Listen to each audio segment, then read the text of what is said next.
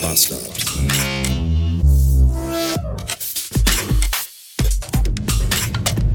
Guten Morgen und willkommen zurück in einem Montag.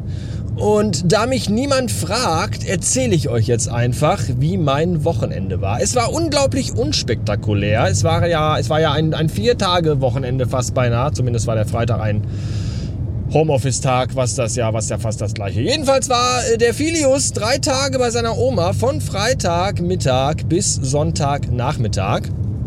Und ich habe die viele freie, ruhige Zeit zu Hause genutzt und habe Tennis geguckt. Ja, French Open Roland Garros. S'il vous plaît, merci beaucoup. Quel bon surprise, n'est-ce pas? Oui, mes amis. Und ich hatte immer, nachdem der Tennistag dann rum war und ich ins Bett gewackelt bin, hatte ich immer so ein bisschen schlechtes Gewissen, weil ich mir dachte, du hast den ganzen Tag nichts anderes gemacht, außer Tennis zu gucken. Warst gar nicht körperlich aktiv, hast irgendwie nichts geschafft heute. Das ist irgendwie doof. Und dann dachte ich mir, nein! Nein, das ist überhaupt nicht doof. Das ist vollkommen in Ordnung und vollkommen legitim. Es muss doch nicht immer Montag auf der Arbeit heißen. Na, wie war denn dein Wochenende? Was hast du denn gemacht?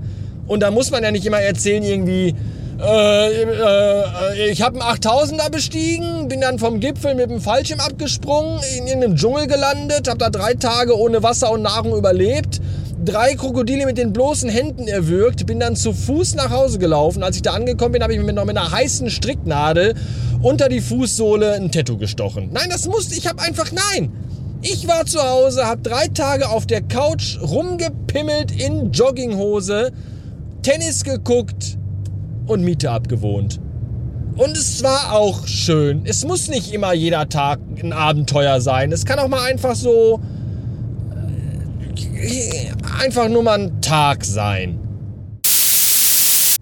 Als ich übrigens den Filius zu meiner Mutter gebracht habe, da lag da auf ihrem äh, Tisch im Wohnzimmer ihr kleines schwarzes Adressbuch, wo sie Adressen und Telefonnummern von Freunden, Verwandten und Bekannten aufschreibt. Jetzt aber nicht irgendwie sinnvoll sortiert oder strukturiert, sondern vollkommen random. Also wirklich.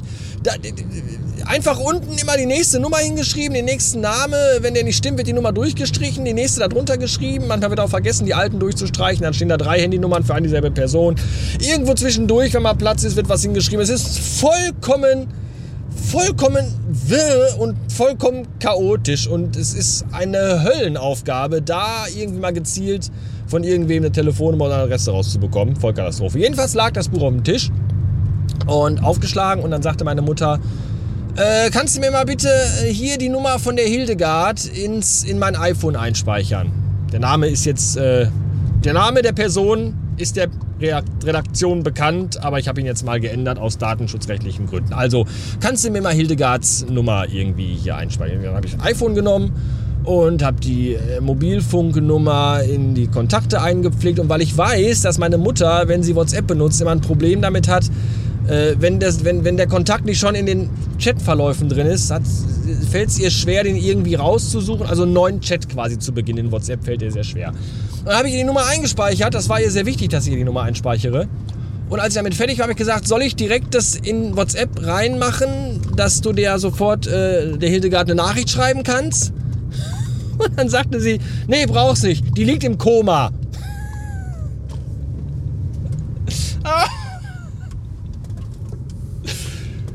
Ja, okay, gut, aber Hauptsache, du hast jetzt ihre Handynummer.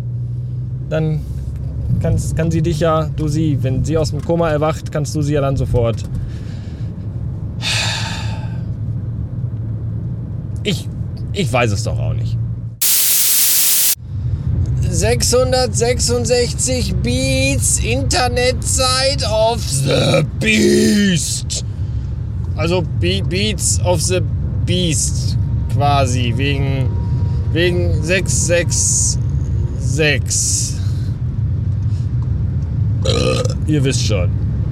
Äh, letzte Ansage für heute.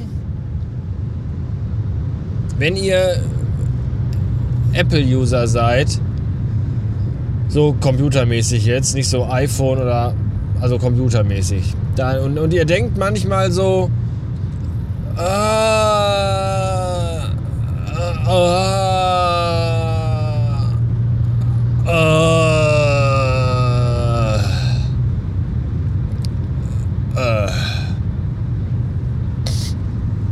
Apple war aber auch schon mal besser.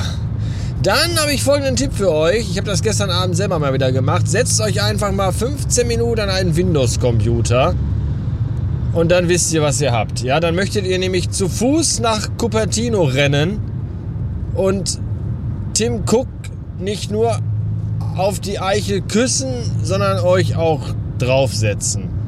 Ernsthaft, ich musste gestern, wollte ich für die Arbeit und habe dann den Windows-Laptop aufgeklappt und nach fünf Minuten wollte ich den schon anzünden und aus dem Fenster schmeißen. Das ist einfach eine unerträgliche, dröge, langsame, latente, unbenutzer, unfreundliche, beschissene Kackscheiße. Wie, wie, wie schaffen das Menschen damit jeden Tag zu arbeiten, ohne Amok zu laufen? Ich verstehe das nicht. Aber ich verstehe so viele Dinge nicht. Zum Beispiel Suaheli. Mit diesem unfassbar schlechten Gag entlasse ich euch von all euren Pflichten. Entbinde ich euch. Ich habe euch, ich werde euch entheben, entbinden, erlassen.